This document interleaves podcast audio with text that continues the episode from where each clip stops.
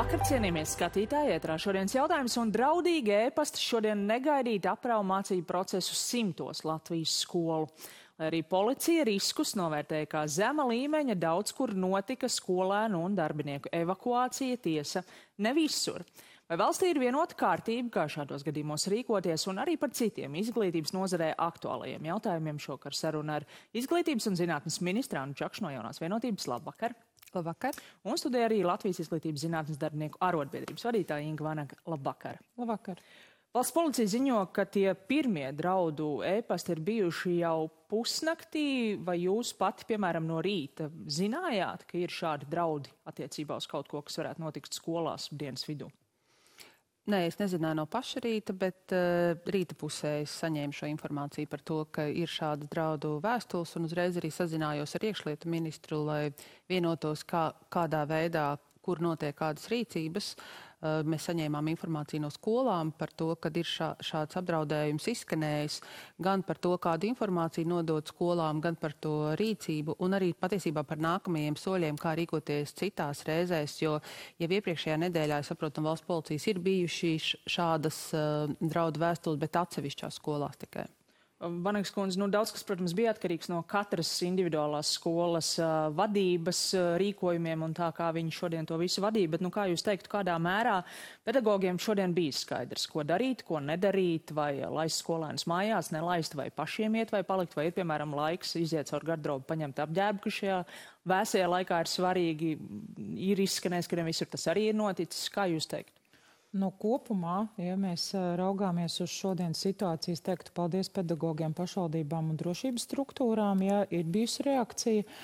To, ka kādā no izglītības iestādēm tiešām ja, nu, ir jāizvērtē, vai rīcība bija nu, pilnībā atbilstoša, ja, tas, es domāju, ka ir visiem kopīgs mājas darbs, ja izdarāms.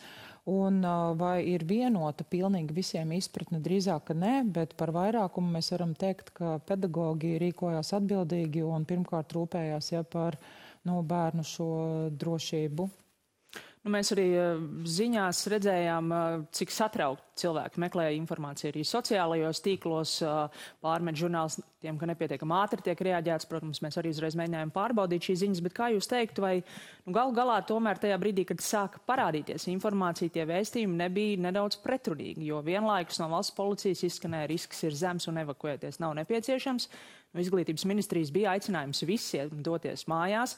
Vienlaikus bija arī aicinājums, nu ne aicinājums, bet norāda, ka pēc valsts policijas pārbaudēm mācību process turpināsies tajā pašā dienā vai citā, vai tas nebija mulsinoši iesaistītajiem? Man jāpievienojas vispirms tam, ko Vanaks kundze teica, ka paldies par struktūrēto rīcību tiešām no skolām un skolu vadības un skolotājiem. Tie, kuri pirms sazināšanās valsts policija pieņēma lēmumu evakuēties, protams, izvērtējot riskus, es domāju, ka tas bija labākais risinājums, ko var darīt, jo tā bērnu drošība mums pirmajā vietā. Tanī brīdī, kad uh, policija pārbaudīja ēkas vai arī, nu, jāsaka, tas, ko valsts policija ziņoja, viņi jau izvērtē kiberdrošību, saprotot, cik lielā apjomā, cik liels tas ir apdraudējums, un pasakot, ka tas ir zemes apdraudējums, tās skolas, kas kontaktējās ar valsts policiju, nu, zināja jau, ka var neevakuēties.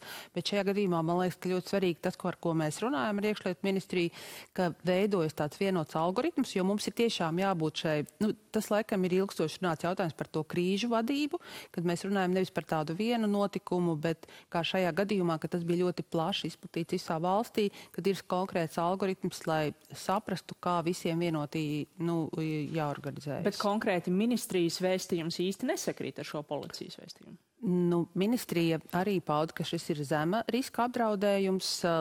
Sākotnēji, ja es nemaldos, iespējams no uh, izglītības uh, kvalitātes dienesta bija cita veida vēstījums, bet tas ātrumā vienkārši reaģējot uz uh, nu, situāciju, lai vienkārši uz jautājumu, vai ir jāevakuējas vai nē, mēs arī lūdzām sazināties ar valsts policiju, bet uh, kopumā vēstījums visur bija vienāds. Ja tuvākajās dienās šāda situācija atkārtotos, tā reakcija būtu atšķirīga vai notiktu tas pats, kas šodien? Nē, es domāju, ka šobrīd uh, tā sistēma veidojas vienotāka. Nu, šāds pārbaudījums uzreiz, ka tik daudz skolās uh, nebija bijis, un es domāju, mums ņemot vērā, kur mēs, kādām valstīm mēs esam kaimiņos, mums vienkārši šādu risku jārēķinās un jābūt spējīgiem rēģēt vienādi. Kā jūs teiktu, pie atkārtotas situācijas vai pedagogi rīkotos atšķirīgi? Es domāju, ka šeit Tieši tāpēc ir jāpārunā par vienotu rīcību. Ja? Skaidrs ir šeit, ka tā šodienas rīcība bija atšķirīga, jo kaut kur valsts policija varēja būt ātrāk klāt un pārbaudīt, ja? un tad no tā bija arī atkarīgs, ja? vai nu, tad var atgriezties ja? pēc no, pārbaudas, skolas pārbaudas. Bet tas, kas noteikti ir jāņem vērā, ka tādas situācijas ir iespējams, ir jāevakuējās. Ja?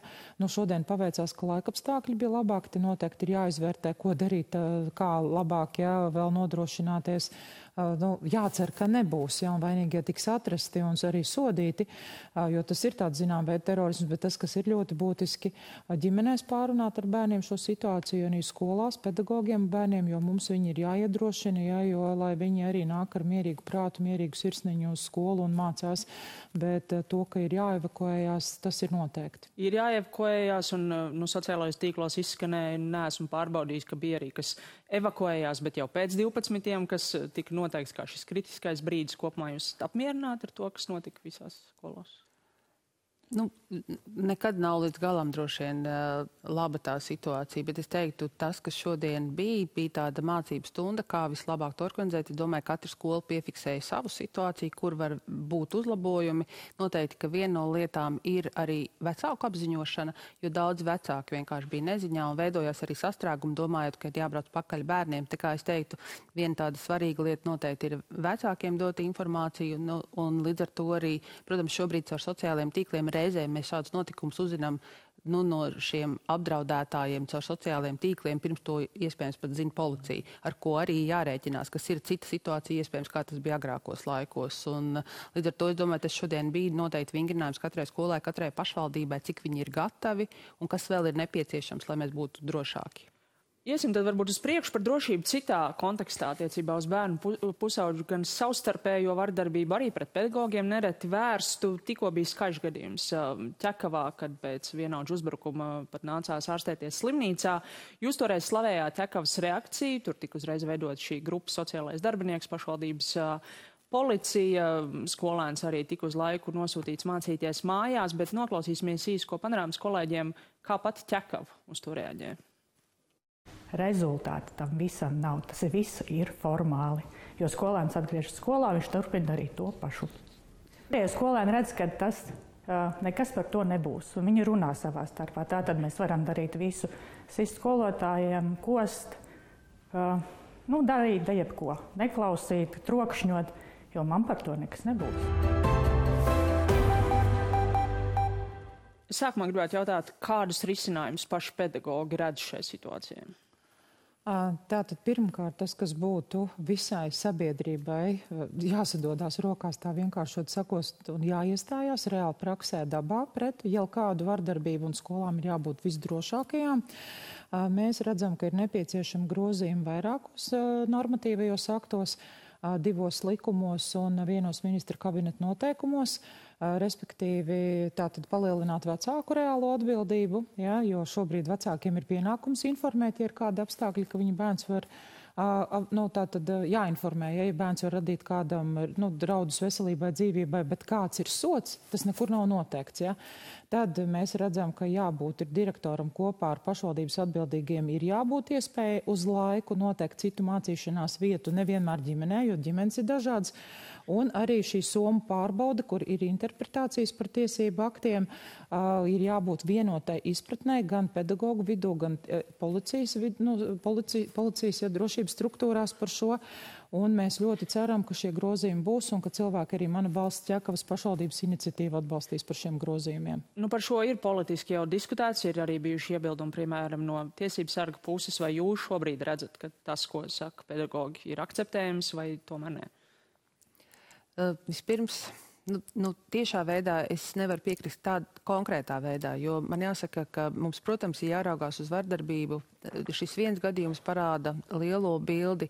Mums tiešām uh, sabiedrībā ir ļoti augsts vardarbības līmenis, un uh, arī Pīzes pētījumā mēs redzam, ka skolā vardarbība ir 35,5%, un tā nav droša vidē bērniem, arī pedagogiem, un kopumā šie nu, savstarpējie gan skolēnu nokār, rēķinu kārtošana, gan bērni, skolotāji, skolotāji, bērni, tas nav pieņemams. Bet ir jāsaprot, ka bērni nāk no ļoti dažādām ģimenēm, un mums jāsaprot, ka, kas, kas ir mērķis šiem grozījumiem. Un tas, kas šobrīd pie kā ministrija strādā, ir skaidri jāsaprot, ka ir trīs dažāda līmeņa šīs situācijas, kur viskrasākā ir tiešām ar dzīvības apdraudējumu un nu, tā, tas, ko mēs varētu skaitīt jau par tādiem kriminālu pārkāpumiem. Bet ir svarīgi saprast, ka e, skolai ir iedoti rīki, e, un tas, ko mēs redzam, bērns var mācīties atsevišķā klasē, atsevišķā laikā e, un arī attālināti. Jo jāsaprot, ka uz skolu nāk ne tikai labi bērni, un ne tikai saķemēti no labām ģimenēm, no dažādām ģimenēm. Mēs nevaram šos bērnus pamest vienus pašus, un tas, kas mums ir svarīgi, ka mēs kompleksi skatāmies uz šo problēmu. Ja mēs runājam par somu pārmeklēšanu, tad arī runājot ar juristiem, ir skaidrs, skaidrs, ka e, šī uh, faktu interpretācija var būt ļoti dažāda.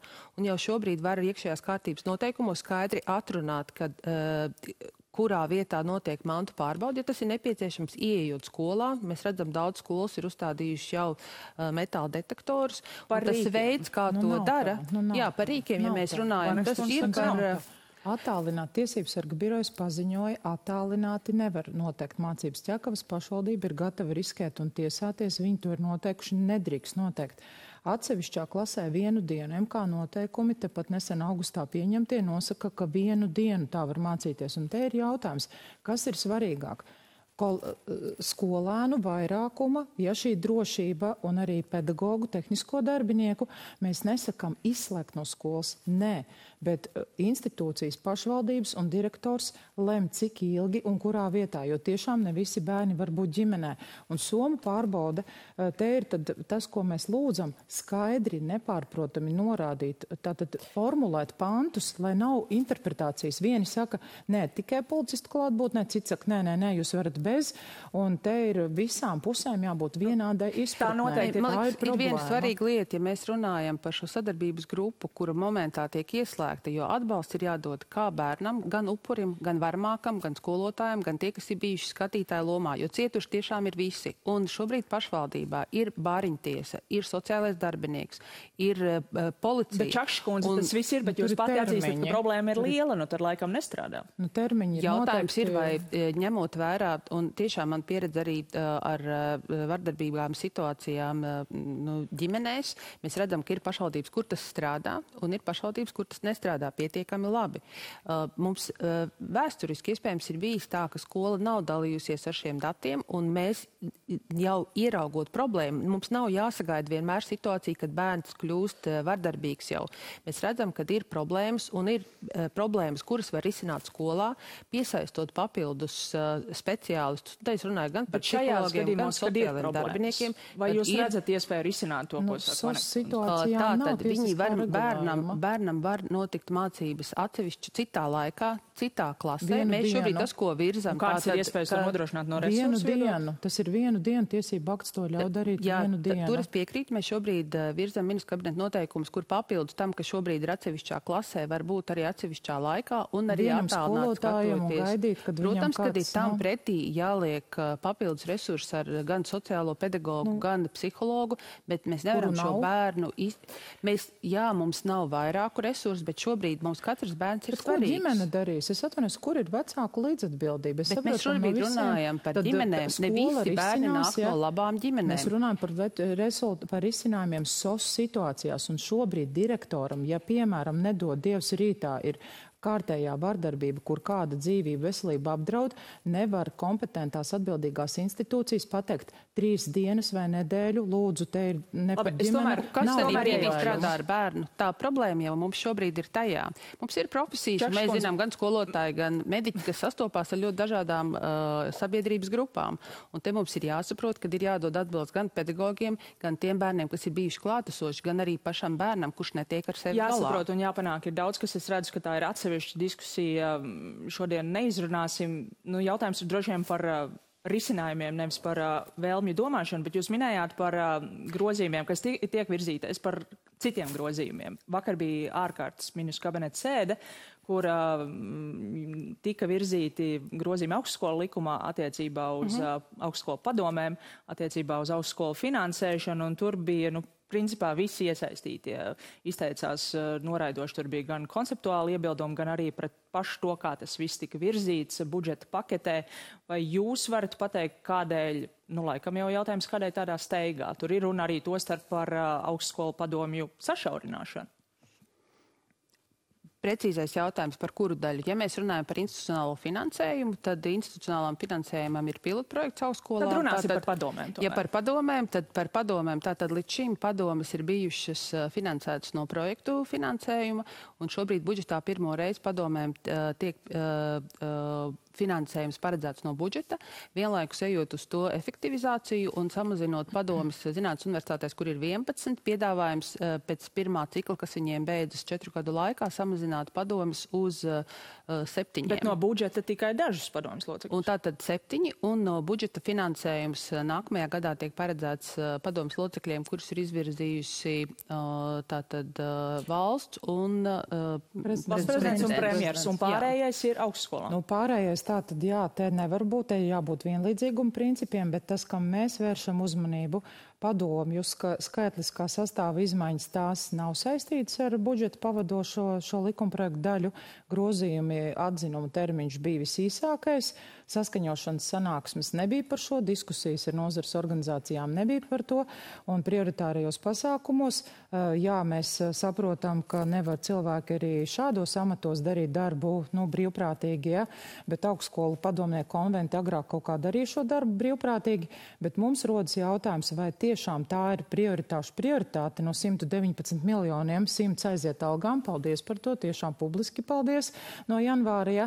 Bet ja mēs zinām, ka mācību līdzekļi nav profskolās, parastajās skolās trūkst, profesionālās izglītības izmaksas nav pārskatīts kopš 2007. gada, un tas 1,6 miljoni arī viņiem ļoti noderētu. Man liekas, vienīgā atšķirība tajā, kad viena daļa iebilda par to, ka padomēs ir tiek samazināts, un otra par to, ka padomas iespējams vispār un, nevajag. Arī jūsu partijas biedri ir Šobrīd tas mērķis ir, ja mēs efektīvi iegūtu rezultātu un kvalitīvu augstāko izglītību, ir svarīgi tie rīki vai tie uh, indikātori, ko mēs mēram, uzstādot padomēm konkrēts uzdevums. Nu, bet tā nav izvērtāts Stop. arī viņu darbs un viņa sastāva izmaiņas ietekmi uz izglītību. Tā noteikti kvalitāti. ir vēl viena atsevišķa diskusija. Es jūtu par katru no jautājumiem, ko plānoju šodien izrunāt, tāda bija vajadzīga, bet pavisam īsi Čakšs kundze noslēgumā.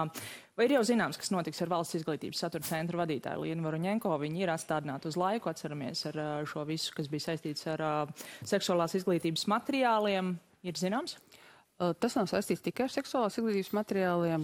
Galvenais, galvenā nu, izpēta ir saistībā ar pasūtītajiem eksāmena rezultātu. Mums ir vairākas lietas, un tad, kad mums būs pabeigta šī izmeklēšana, tad es varēšu atbildēt. Un panorāms kolēģi nu pat ziņoja arī, ka viena darbiniece gan ir atstādināta pēc viņas izteikumiem panorāmā saistībā ar uh, Krievu valodas apmācību materiāliem. Tur bija runa gan par uh, militārām apmācībām Krievijā, gan materiāla Kremli fonā. Vai tas ir pēc šiem izteikumiem panorāmā? Kāds ir pamatojums? Es teiktu, man liekas, jūs pretīzi iezīmējat. Šobrīd mums ir ļoti svarīgi, ka tas, kur mēs sagatavojam materiālus un tas process, kādā veidā tiek organizēts darbs pie materiāliem, ar ko mēs nodrošinām savus bērnus, ir ļoti svarīgi, ka tas ir labi sakārtot. Šobrīd valsts izglītības satura centrā, diemžēl, procesi nebija labā, labu pārvaldību nedemonstrē, un es domāju, ka tās pārmaiņas, kas šobrīd notiek valsts izglītības satura centrā, ir saistīts ar to, lai būtu nu, pārliecība, ka mēs zinām, kādā veidā kādi procesi notiek. Bet šī konkrētā darbinieca bija centra paša lēmums vai tas nāca no ministrijas? Tā, nu, centrs pats skatās saviem darbiniekiem. Tur ministrija nav iejaukusies. Paldies šovakar par sarunu. Paldies arī jums skatītāji par uzmanību un tiksimies rīt.